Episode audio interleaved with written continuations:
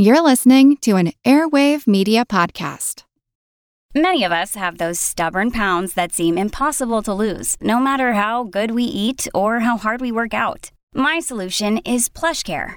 PlushCare is a leading telehealth provider with doctors who are there for you day and night to partner with you in your weight loss journey. They can prescribe FDA-approved weight loss medications like Wegovy and Zepbound for those who qualify. Plus, they accept most insurance plans. To get started, visit plushcare.com slash weight loss. That's plushcare.com slash weight loss. When you need mealtime inspiration, it's worth shopping Kroger, where you'll find over 30,000 mouth-watering choices that excite your inner foodie. And no matter what tasty choice you make, you'll enjoy our everyday low prices, plus extra ways to save, like digital coupons worth over $600 each week. You can also save up to $1 off per gallon at the pump with fuel points. More savings and more inspiring flavors make shopping Kroger worth it every time. Kroger, fresh for everyone. Fuel restrictions apply. Well, here we are back on the farm. When were you ever last on a farm or ever on a farm? Well, well, I was. I think we had a third grade field trip to a farm. Okay, so you're happy to be back on a farm? I am. I am. And we're here at Deer Hollow Farm in Mountain View, California. Deer Hollow, by the way, is a working farm. This is this is not for show. This isn't a petting zoo. These animals are, you know, part of an actual farm operation. Look at those chickens there. They look like they're having pretty good time. Well, uh, I think so. It's hard to tell by just looking at their faces whether they're having a good time or just sort of a mediocre time. You know, really, the only difference between these animals and us is that we live in cities, we wear suits, and we play Sudoku. Uh, Sudoku, I, I, I don't know. Well, maybe these cows secretly play Sudoku, but there are other differences between us and these farm animals. No, well, what I'm trying to say is that humans are animals too. But We're primates, yes. There are no primates here on this farm, but we are animals all the same, even though we like to deny it. You could add feathers all over me, but I don't think I'd look like that rooster. Okay, well, look at the sheep over here. I think she looks frustrated. You're reading something into that sheep that I don't see. I, mean, I think that sheep's pulling the wool over your eyes, actually. Okay, the point is, if we connect with animals, we might learn something. Well, what I want to learn is how can they wear that wool year round and still feel comfortable? I'm Seth Shostak, by the way. I'm Molly Bentley, and this is Big Picture Science, where we're tapping into our animal instinct. Let's walk over here toward the. Oh, here's a cat. Wow, yeah, but that's not a farm animal, unless it's one of those shepherding cats. that cat's responsible for the goats. Goats sound like sheep. Do they? Maybe they are sheep. Oops. You might be right, actually. On, upon closer inspection, I see you have spent a lot of time on a farm. well, I, you know, I've forgotten all the silhouette photos they gave me to identify the animals. Well, this is just the sort of place that Rafe Sagarin would find inspirational. He is a marine ecologist. and yes, we're not at the sea, but he says that there's a lot we can learn from the natural world and from evolutionary systems, perhaps more than you think. Uh, specifically, how evolutionary adaptations in animals can teach us something. Because you know, evolution rewards success, not failure. Well, that's right, because failure means you're out of the gene pool. You're, you're no longer a contestant, and he's a contestant. Well, Rafe Sagarin had a collaborative group called Darwinian Security, where he asked the question what can we learn from biology and evolution about how to keep ourselves secure in a dangerous and unpredictable world? That was the question they were asking.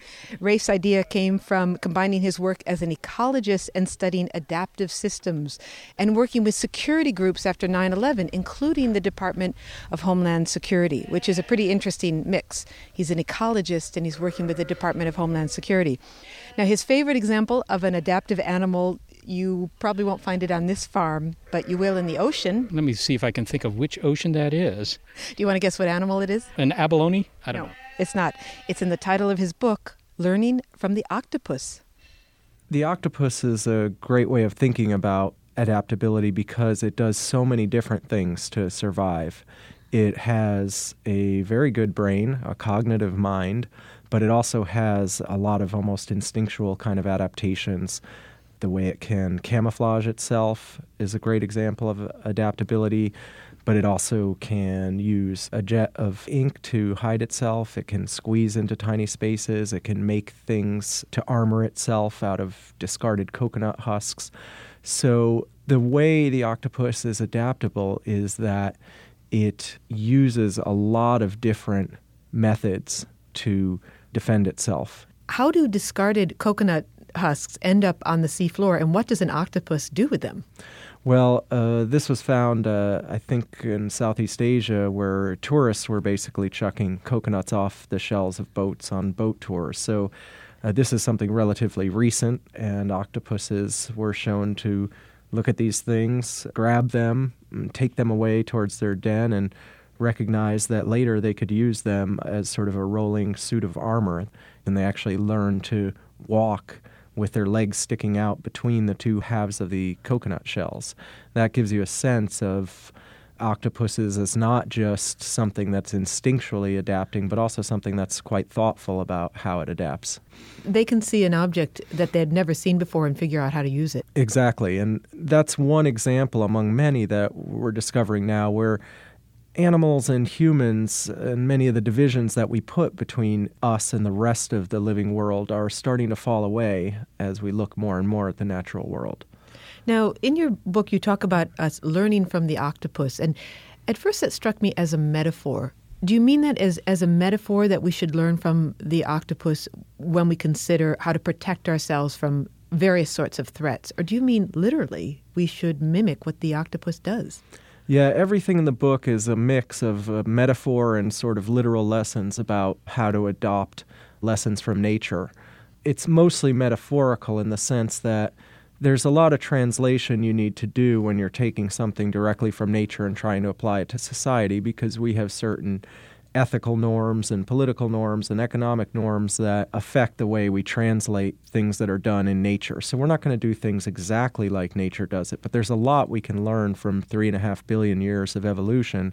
Most of that evolution being species trying to figure out how to survive and thrive in a very risky and unpredictable world. And that's exactly the same problem we deal with is that we live in a risk-filled and unpredictable world. Well, that's true enough. I never would have predicted that this uh, sheep over here would be so well adapted for uh, turning into outerwear. But okay, Rafe uses the example of the octopus, and that's an animal that's, of course, very, very intelligent.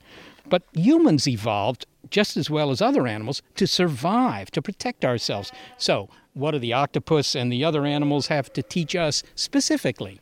Humans are an incredibly adaptable species on the whole. We've covered the globe, we've done amazing things.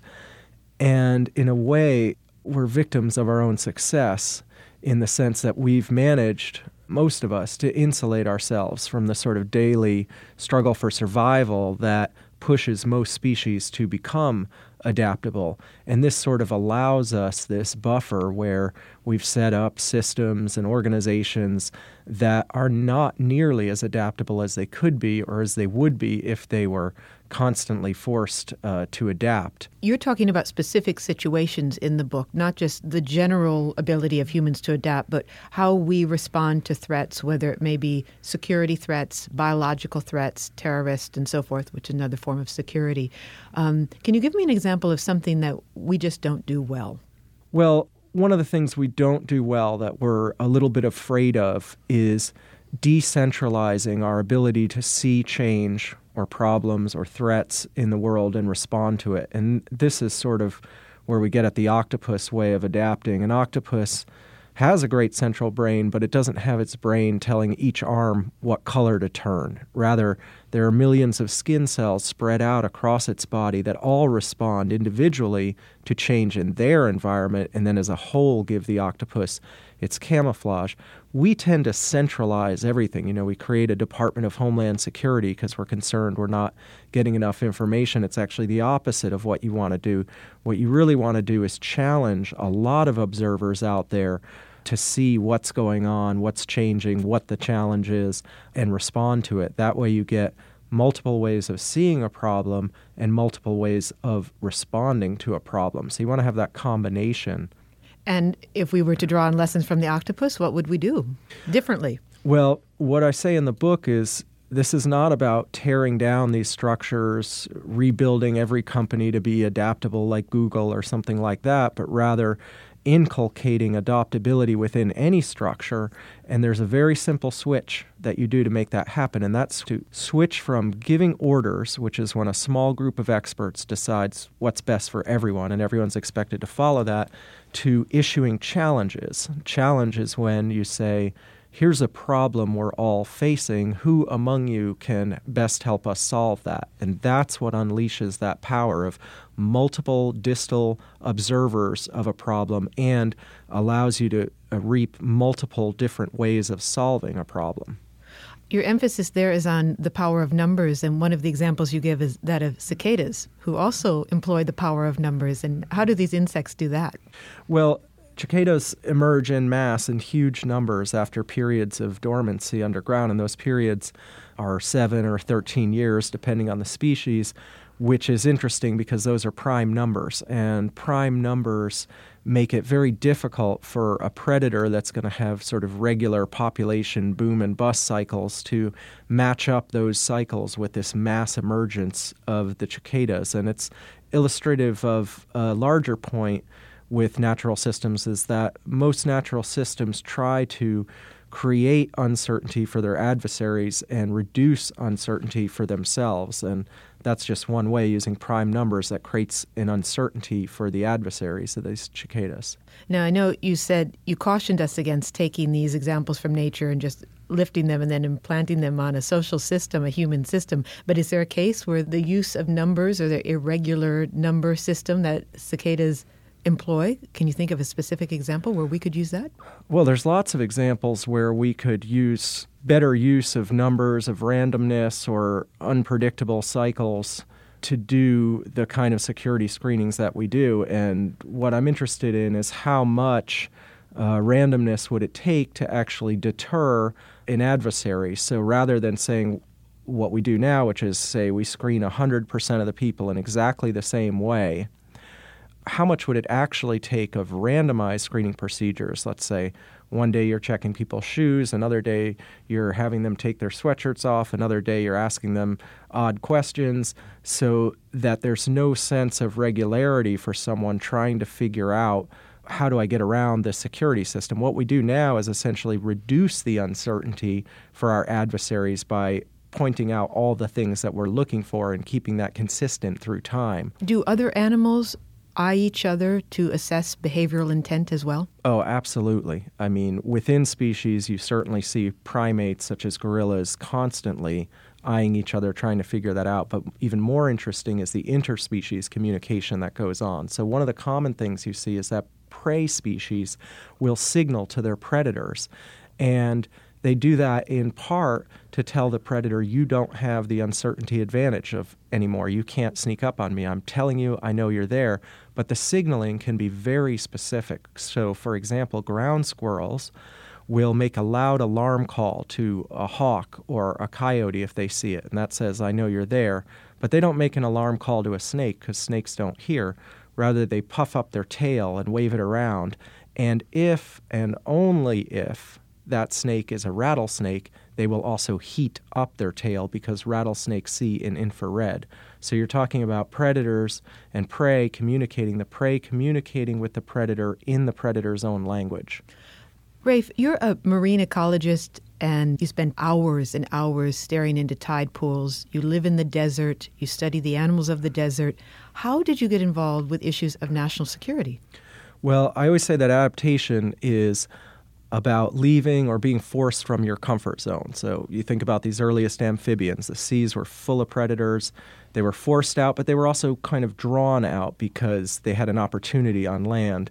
And it was the same thing with me. At 9 11, I was in my comfort zone, which is the tide pools of Monterey Bay, doing my research on how species respond to climate change. But I found myself less than a year later, way outside my comfort zone, working as a science advisor to Congresswoman Hilda Solis, who's now our labor secretary.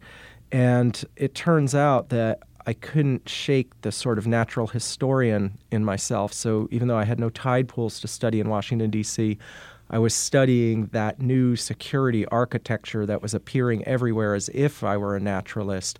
And that's where the first spark of this idea came out because all the new security systems I were seeing were nothing like the tide pools that I studied in that they didn't change. They appeared and then they just stayed static. And I thought, how long would it take for an adaptable enemy to figure out how to get around these security systems? And that kind of drew me down the rabbit hole of looking into all of nature and how it adapts and how it deals with threats and putting that into a context that we could use in, in society. I think of a tide pool as being a pretty serene place, though, unless you have an octopus. Uh, you're lucky enough to see an octopus in a tide pool if it's big enough. But otherwise, I think of it as a very quiet, serene place, not an area that is changing and uh, adapting continually. Oh, no, it's constantly changing. Uh, one thing I always tell students when they come to a tide pool is sit by it for a while and see how long it takes before you see things you never saw before. And it's only a few minutes of sitting quietly and you see it all come to life and you see things that look like a rock become a tide pool sculpin jumping and grabbing something. You see things that are almost invisible that turn out to be shrimp with transparent bodies. All kinds of things appear. Not to mention that most tide pools are inundated by changing water, constantly changing chemical conditions as the tide changes. Huge waves come crashing down with some of the harshest natural forces on Earth. You get some of the hottest temperatures, then some of the coldest temperatures. So uh, they are absolutely sources of continual change. And then day to day, night to day, I go out to these tide pools in Monterey thousands of times, and I always see a different landscape. Rafe Sagarin, thank you so much for speaking with us. Yeah, I really appreciate it. Rafe Sagarin is a marine ecologist at the Institute for the Environment, University of Arizona, and author of Learning from the Octopus How Secrets from Nature Can Help Us Fight Terrorist Attacks, Natural Disasters, and Disease. What you hear in the background are not octopus bars. Oct- octopus bars? is, is that where they go on Saturday night? I would just mean, I don't think that these are the sounds that an octopus make, but they're certainly the sounds of very noisy sheep and goats. I thought the stories of the octopus were really pretty amazing. The idea that the octopus would find this. Uh, these coconut shells on the bottom of the sea and, and put them on and walk around with them as though it was defensive armor. Yes, yes. Well, they're very clever at, for example, figuring out how to unscrew jars and things like that to get at food or whatever. Very inventive behavior, the kind of behavior you don't see in, for example, cows. I mean, the cows are a lot bigger, but they're not as clever. If you came across uh, two halves of coconut shells, would you put them on your legs and walk around? That's the big question. I don't think I would do that, but uh, I think not doing it is a sign of intelligence. Coming up, why this pig over here and I, it sounds like a play, The Pig and I, might one day go to the same doctor to treat whatever it is that ails us. That is one big pig. Yeah, it's actually a sow, in fact. We'll discover how animals' patterns of illness mirror our own, and also how monkey business may have led to human speech. Tap into your animal instinct. On Big Picture Science. Another day is here, and you're ready for it. What to wear? Check. Breakfast, lunch, and dinner? Check. Planning for what's next and how to save for it? That's where Bank of America can help. For your financial to-dos, Bank of America has experts ready to help get you closer to your goals. Get started at one of our local financial centers or 24-7 in our mobile banking app. Find a location near you at bankofamerica.com slash talk to us. What would you like the power to do?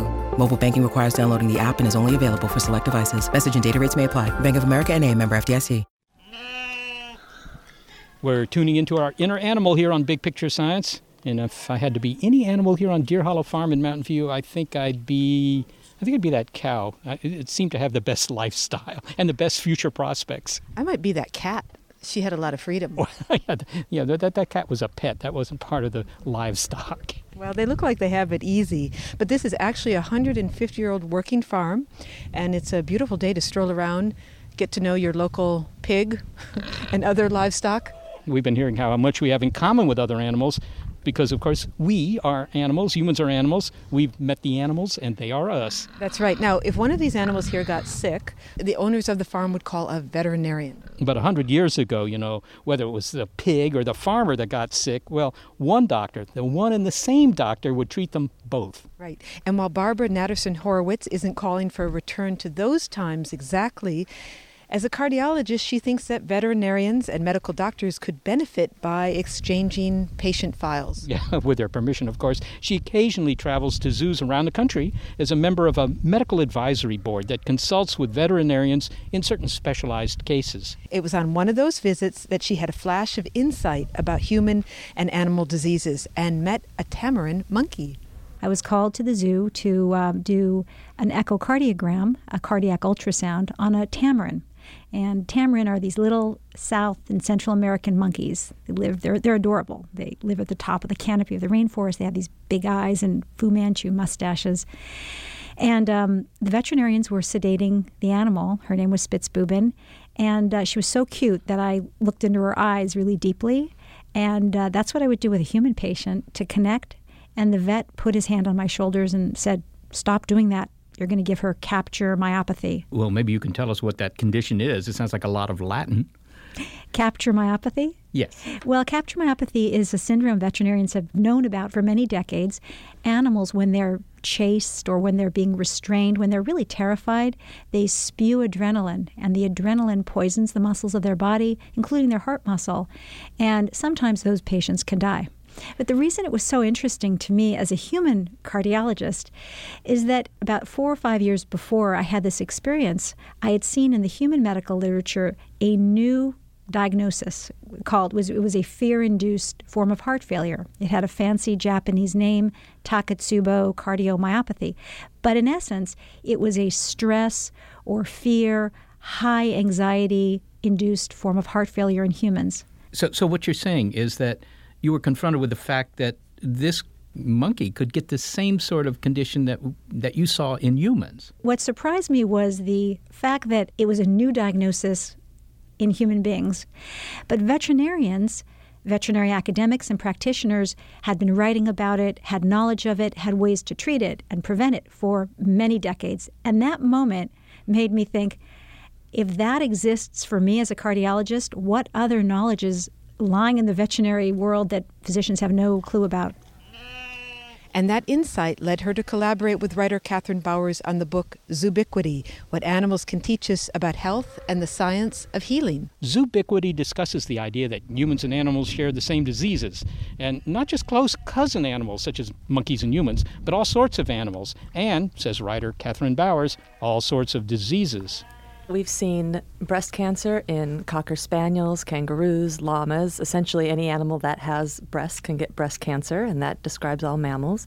There are behavioral conditions from erectile dysfunction to substance use and abuse to self harm and eating disorders that we've seen that have correlates in animals that we sometimes think of as being uniquely human.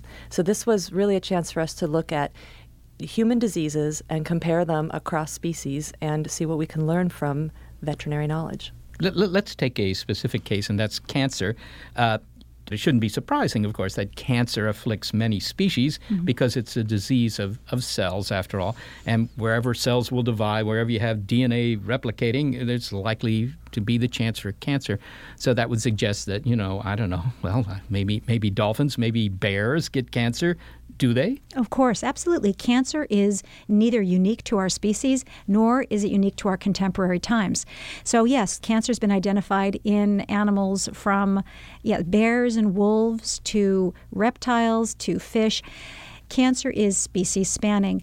We also learned, and it surprised us, that the fossil record shows evidence of cancer in not only early man, but also as old as dinosaur. So we're talking about millions of years of, of cancer since all these creatures do get cancer, and, and we attribute a lot of cancers now to environmental or behavioral causes, right? Lung cancer, you know, you smoked or whatever. There are toxins in your environment or whatever. People try quite hard to avoid uh, the latest behavior that is seen to increase cancer rates and so on. But does that obtain for the animals? Is that true? I mean, I don't see too many animals smoking and so forth, and yet they still get cancer. So is this kind of uh, questioning our assumption that so much cancer is due to environment and behavior? Well, there's certainly things that humans can do that amp up our chances of getting cancer Barbara has treated patients who've smoked and drunk and tanned their way into bypass surgeries and other human afflictions.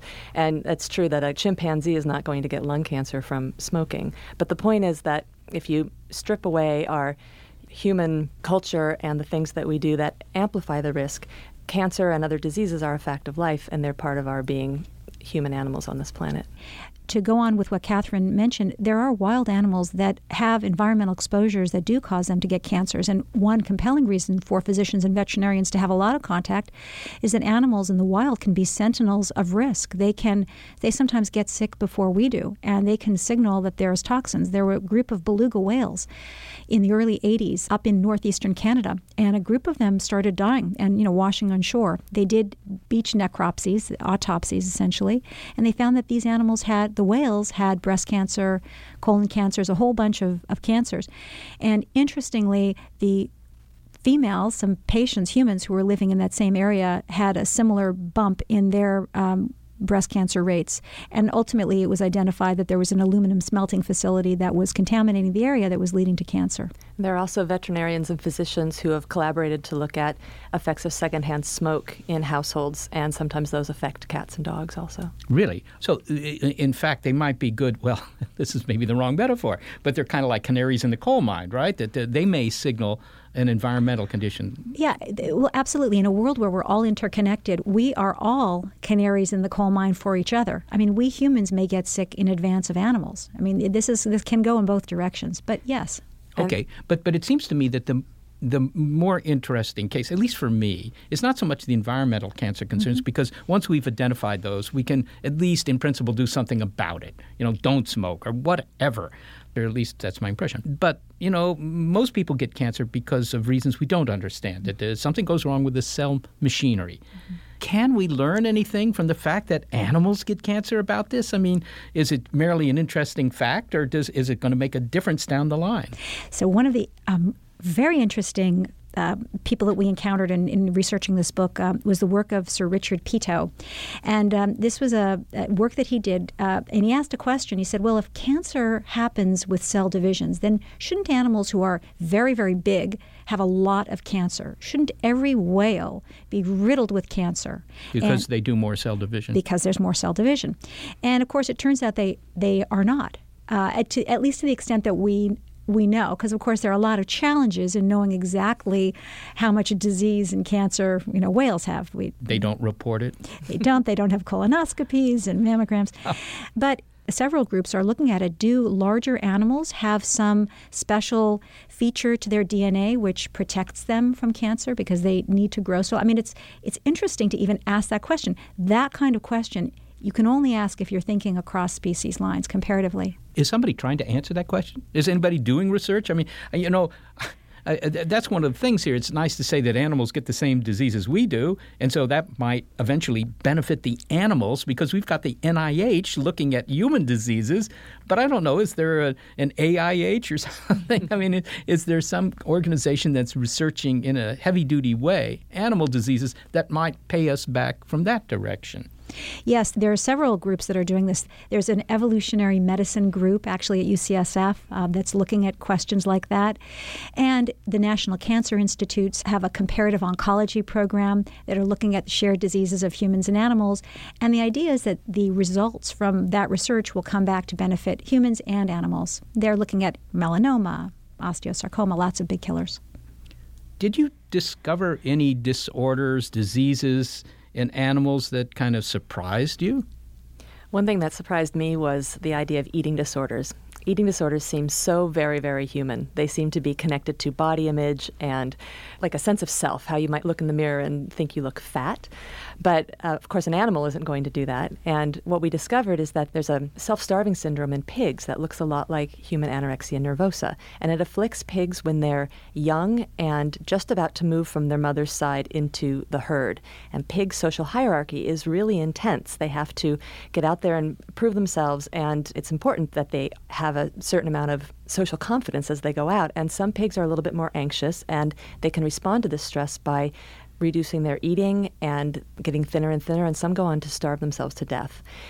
There's also a self vomiting syndrome that can be seen in gorillas, beluga whales, dolphins, that again is not exactly like human bulimia, but is something that veterinarians call defensive regurgitation and is just an interesting way to think about eating disorders and applying these animal behaviors to human conditions. it's thinking out of the box, sort of having an expanded perspective on what's unique and what's shared. It's got to lead to at least new questions. Barbara Natterson Horowitz, thank you so much for talking with me. I'm happy to be here. Thank you for having us. And Kathryn Bowers, thank you for being with us as well. It's a pleasure. Thank you. Barbara Natterson Horowitz is a cardiology professor at the David Geffen School of Medicine at UCLA. Kathryn Bowers is a writer. They are co authors of Zoobiquity What Animals Can Teach Us About Health and the Science of Healing.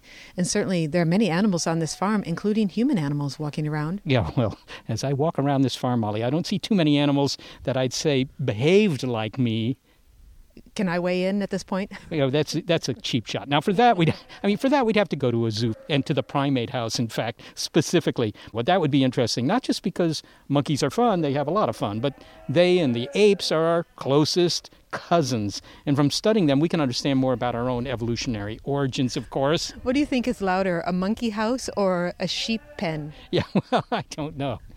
Okay. Well, one of the questions we can get at is the evolution of behavior. Now, some behavior we take for granted, such as speaking, and it would be hard to do this radio show if we couldn't speak. Well, I don't know, it'd be harder, but it'd be perhaps less interesting. So, there are a number of ways that monkeys communicate that lay the foundations of speech. I mean, they, they make gestures, they vocalize, they make grunts, whatever. But neuroscientist and psychologist Asif Ghazanfar at Princeton and his team have identified another behavior that's been overlooked uh, and that may be responsible for our ability to talk. And you do this behavior every time you eat a peanut butter sandwich. But I wondered, outside of when I'm eating, is lip smacking something we humans have occasion to do anymore? And my students often do that towards monkeys in order to get them to reply with a lip smack. And it'll sound something like this. Can you hear that at all? I can. Yes, yes. I don't know what it means, but I can hear it. And the monkeys are doing this, uh, you know, frequently. Do they do it once a day, once a week, or are they doing it all the time? Monkeys give lip smacks in very friendly situation. And what they do is they exchange lip smacks with each other in order to kind of signify friendly intention. So one monkey will go towards another monkey, produce a lip smack, and that other monkey, if it makes eye contact, will produce a lip smack back in reply. Okay, so it sounds like a sort of an acknowledgement. I, I know you're there. I'm paying attention to you. It doesn't sound aggressive in any sense. They don't lip smack if they're ticked off. No, not at all. In fact, some of the most frequent lip smack exchanges are between mothers and infants. So this lip smacking was just a communication mode, and maybe in the same way that I don't know, touching uh, an infant might be some sort of communication mode. But how did this evolve into speech? So that's what we're uh, getting at here. So the first thing about speech is speech has a, a universal rhythm. When we're speaking right now to each other, our mouths are moving, they're opening and closing at a stereotypical frequency that's between 3 and 8 hertz. So our mouths are opening and closing 3 to 8 times per second. Doesn't matter what language you look at, it'll always be within that frequency range. This is kind of a typical frequency at which we operate the mechanism that makes noises with our mouths. Exactly. Okay. Exactly. Okay. And that's unique to speech. So if you look at other rhythmic mouth movements like the ones that we produce when we chew things, they're much slower. Okay, so it's not the case that every kind of mouth movement that we make is going to have this frequency. So it seems to be specific. So that's one thing that we need to know about speech that's universal. The other thing that we need to know about speech is that when we produce speech, it's actually there's two main components of it. Typically, when we think about speech, we think about oh, it's our larynx or our vocal folds that are making these sounds that make it, you know, different vowel sounds like ah, e, oo. But in fact, that's only half the story. The other half of what allows us to produce speech is the way that we move our mouths to change the shape of our oral cavity. So, for example, if you were to say those vowel sounds again and just pay attention to the shape of your mouth, you'll see that you can have the same output from the vocal folds, but if you change the shape of your mouth, you'll get different sounds like ah, e, oo, o. All that is being shaped by what's called the vocal tract. The vocal tract is basically the oral and nasal cavities that are just above your vocal folds. Well, if I'm understanding you correctly, what you're saying is that, all right, uh, the lip smacking was some way of producing sound, but you're describing the anatomy that allows you to modify those sounds into the, I don't know, phonemes, whatever, the things that constitute our speech. That's close. So what I'm saying is there's there's two parts to speech, one that produces a sound and one that shapes the sound.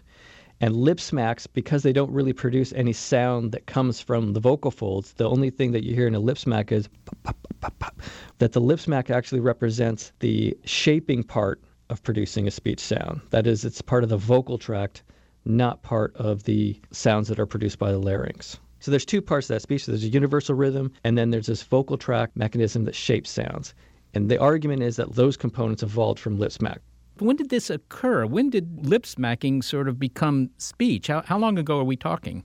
The only thing we can say at this point is that a common ancestor to, to macaques and humans very likely exhibited this same kind of rhythmic mouth movement. Now, where lip smacking got linked up to modifying vocalizations, thereby changing the filter so the vocalizations sound differently, that's that's unknown, and that's a very, very difficult question to ask. But what we do know is that chimpanzees also have lip smack gestures that are roughly in the same frequency range. The question that strikes me is that look, these uh, these monkeys that you've studied have the mechanism of lip smacking, but they don't have speech. and, and they've been sitting around for a long time now and they haven't done this. Why did we succeed and they didn't?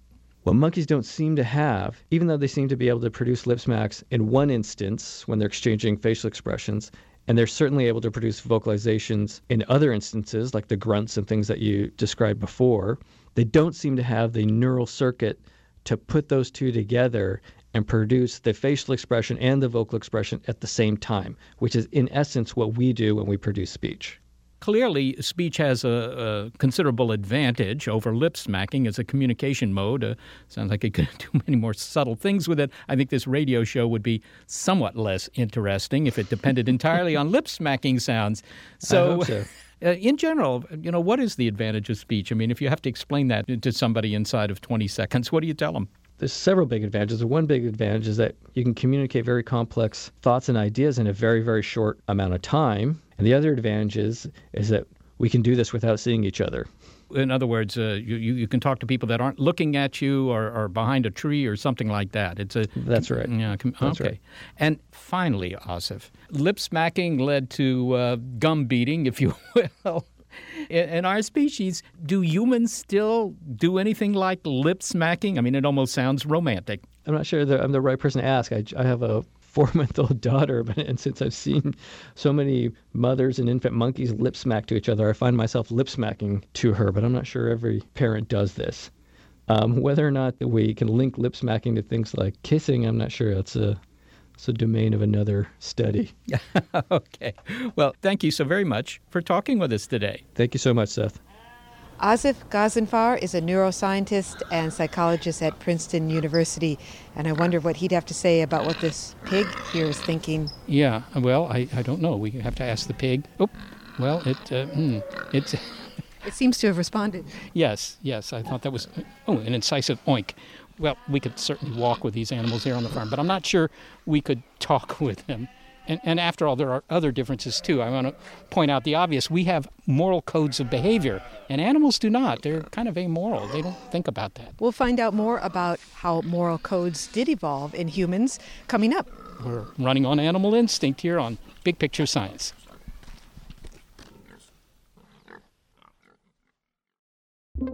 With Wired Science, you can geek out all you want. It's a podcast for anyone obsessed with math, science, space, biology, or technology. And it provides in depth coverage on current news and discoveries. From strange diseases that turn your tongue fuzzy to tech that'll help crops grow from space. New episodes are released nearly every day, and they're typically under 10 minutes, so you can easily make them a part of your daily routine. Listen in the morning while you're getting ready or during lunch while you check NASA's astronomy picture of the day. Check out Wired Science now, wherever you get your podcasts. That's Wired Science, wherever you get your podcasts. Well, as we walk around Deer Hollow Farm here in Mountain View, we're getting in touch with our animal natures. Well, we've heard how the connections that we share with the rest of the animal world could change our approach to national security and even how we treat disease. And those are guides to our future. And by studying our ancestral animal past, we catch a glimpse of how behaviors such as speech have evolved. Now, this leads us to understand what behaviors separate humans from the rest of the animal pack, or herd, or drove, or clutch, or litter, or swarm, or can you think of any other way that animals get together? Yeah, mobs, clubs, armies. Okay, those are all things you definitely want to stay away from. Yeah. It's funny how humans get into groups that you really do want to stay away from. Animals, generally speaking, don't. In terms of behavior, look, I just don't think that this sheep over here really is going to yield its patch of green grass to that other sheep over there just to help him out. Or, I don't know, maybe it would under some circumstances, but humans do that all the time. Extraordinary acts of kindness, uh, frequently altruistic behavior. In fact, we display a whole range of behaviors that the animals never do, even other primates. Christopher Boehm argues that humans have a unique and complex moral code that is part of what makes us human. Dr. Boehm is a biological and cultural anthropologist at the University of Southern California. He's the director of the Jane Goodall Research Center, and he has studied more than 150 hunter gatherer societies. He uses his experience to inform his book, Moral Origins The Evolution of Virtue, Altruism, and Shame. Let's start with altruism. Chris, okay, I risk my life to pull someone from a burning building. Is is that altruism? It is altruism uh, at the level of evolution and empathetic feelings that drive altruistic acts. Uh, however, if there's a huge reward for pulling the person from the building, then it might not be altruistic, it might be mercenary. So it really depends on the motive. But basically, if you help somebody and they're in trouble, it's usually altruism. Okay, it, it, sounds to me like altruism is kind of a fuzzy concept. Is, is that so? Is there a rigorous definition of what you mean by altruism? Well, we have a couple of definitions to work with. Uh, one of them is purely biological. I give away my resources to someone else who doesn't reciprocate, and they are a non relative. If I help a relative, then I'm helping my own genes. If I help a totally unrelated person, that is altruism, technically, from a biological standpoint. The second definition is more cultural, and it has to do with uh, people being altruistic in the sense that they're empathetic, they feel for others, they're willing to sacrifice for others. And this may or may not involve any costs, but biological altruism is costly. Lead me down that road. How, how could this have arisen? Well, uh, here's, here's my theory group selection usually is not powerful enough to support altruistic acts by individuals. But totally overlooked is the fact that altruists do get some indirect paybacks for being altruists. And one of them is what I call social selection, which means that if you have a good reputation as an altruist, you'll be chosen as a marriage partner, uh, you'll be chosen uh, also as a subsistence partner. We're talking about hunter gatherers who evolved our genes for us here. And as long as you're getting a big payback in the form of uh, better partnerships, then the fact that it costs you a little bit to be an altruist is more than repaid. And in that case, altruists can beat out non altruists. And the other side of the story is the what I call the notorious free rider. The, the notorious free rider. This, uh, I, they have that on the San Francisco public transit system. What, what, what do you mean by that? Uh, a free rider is basically that is someone who is designed, as it were, to take advantage of an altruist. So the altruist we can see is the gullible, naive giveaway artist. The free rider is the selfish exploiter who will take advantage of an altruist in 17 different ways. And free riders also in hunting bands are controlled. In fact, some of them may lose more than they gain through their free riding antics.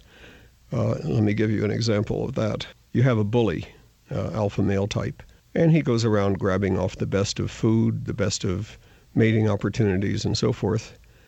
And he would totally outclass the altruists except for one thing, and that is that the rest of the group is going to get together. It's a moral group now, hunter gatherers. They're going to get together and they're going to take this guy out.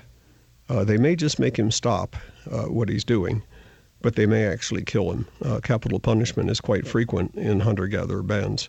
And the primary culprit in a case where the group kills a deviant is going to be always a big shot, a free riding bully.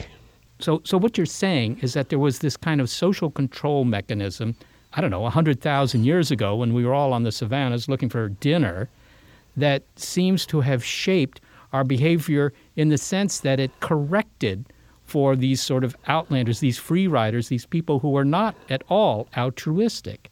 That's absolutely right. And the the benefactor uh, is the group as a whole, and the beneficiary is especially the altruist, because the altruist is the perfect target for a bully, for a cheater, for a thief, because the altruist is going to be sort of a naive good guy who is easy to take advantage of. And when you have both the altruist gaining reputational advantages from being altruistic, and you have the groups cracking down on these free riders, it gives altruistic genes a, a much greater purchase on uh, expanding their their frequencies and becoming fixed in gene pools. So, Chris, to, to what degree is this sort of mechanism that encourages altruism limited to humans? I mean, it sounds like it might also work in species that, like humans, are social. Wolves hunt in groups, they hunt in packs. Are they moral? Do they have altruism in the same sense that we do? Well, in the book, I actually look into this in some detail. And my favorite two examples are dogs and chimpanzees. But wolves are also a great example, but also uh, dolphins and elephants. So uh, if we look at dogs, uh, we fantasize that dogs feel guilt and shame and so forth and so on. But the evidence is extremely slim, and uh, our love of dogs, of course, accounts for this anthropomorphism. And the fact is that a dog will not even understand why it's being punished unless you punish it in the act. I believe dog trainers have told me that within 0.6 of a second after the act is finished, they can understand why they're being punished. A full second later, they have no idea. It's just my my big guardian, who I love dearly, has just been mean to me. So we have uh, really a, uh, a lack of anything like morals in dogs. There's there aren't shame feelings. Now, chimps, we'd expect the precursors or even moral feelings to be present because we share 98.6 of our DNA with these guys. And uh, I spent six years at Gombe National Park, and I never saw an example of a chimp who was doing something that would offend somebody else, namely the alpha male, and seemed to feel badly about doing it if they didn't get caught and if there were no chance of getting caught. Well, no, wait a minute. Are you saying that in the chimp world, uh, they don't worry about what we would call immoral behavior as long as they don't feel they'll ever be caught? That's right. Uh, there, are, there are home raised chimps who have been raised as humans, which would be our best shot at whether chimps are capable of morality because they're raised by moralistic humans and they're toilet trained and so forth and so on. And these home raised chimps simply don't seem to understand rules in the sense that we do, because we understand a rule as something that is part of us. For the chimp, it's an exterior thing. I could get punished, I could get a privilege taken away, but as long as I don't get caught, I feel perfectly fine. Boy, it's more than just a dog eat dog world. It's a, it's a chimp eat chimp, although I suppose they don't eat one another, but chimp eat chimp world. So really, uh, we're, we're well. Let me let me let me interrupt you to say that chimps are perfectly capable of cannibalism. Oh. I was once uh, part of a film called Animal Cannibals, and we talked about chimps and why they eat, eat one another sometimes. But please go ahead. Uh, well, okay, that's even worse. So, so really, are we the only species that has moral behavior? Not by definition, really.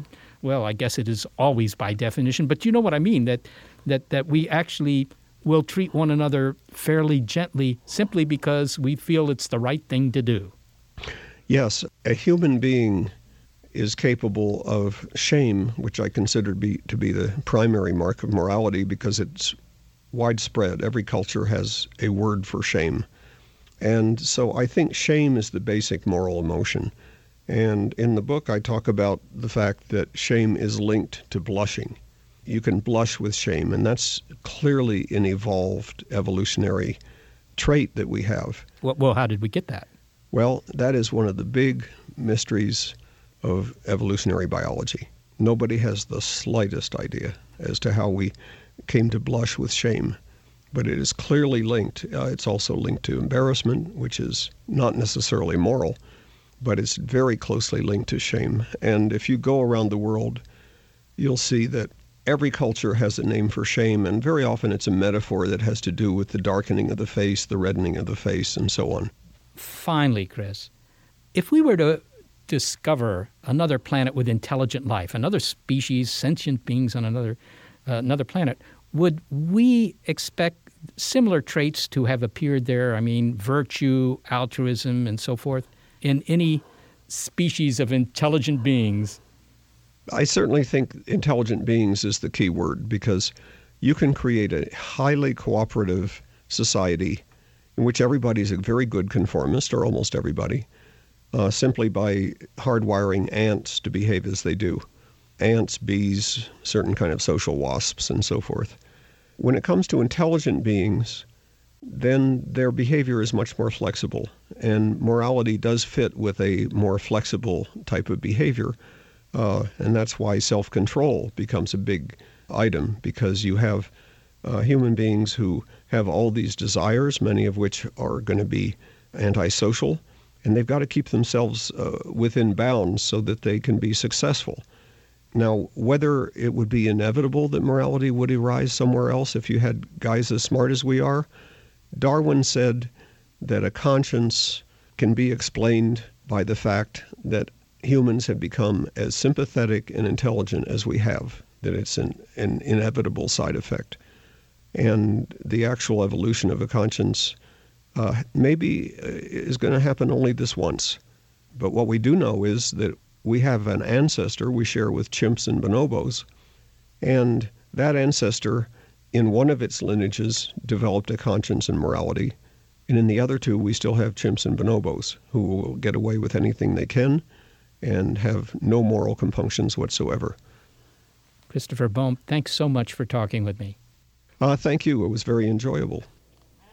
Christopher Boehm is a biological and cultural anthropologist at the University of Southern California, where he is director of the Jane Goodall Research Center. He is also the author of Moral Origins The Evolution of Virtue, Altruism, and Shame. Well, there's no shame in being a human animal. Well, speak for yourself. I, I, I, sometimes feel a lot of shame about being human, but then again, I can't imagine myself as being anything else. But in any case, we now have a better idea of what we can learn from the animals. You know, tricks for self protection, for curing diseases, theirs and ours, uh, which may be one and the same, and the ways that we, Homo sapiens, the animal, differ from other species. Well, I think this farm is, is closing up for the day, so we should make our way out of here. Thanks to our production staff who always have great instincts Gary Niederhoff, Barbara Vance, and Jay Weiler. Also, support from Rena Shulsky David and Sammy David and the NASA Astrobiology Institute. Big Picture Science is produced at the SETI Institute, and a big thanks also to our listeners. Also, a big thanks to Deer Hollow Farm in Mountain View, California. Your ears have been attuned to animal instinct, and you can find more Big Picture Science on iTunes and through the link on our website. While you're online, why not go to Facebook and become a fan of the program? You can leave your comments there as well. You could crow about us if you want or, or, or, just make some ba sounds. But if you're a listener and you prefer over the air radio because you're an animal and you look funny wearing earbuds, check out the listing on our website of radio stations that carry the program.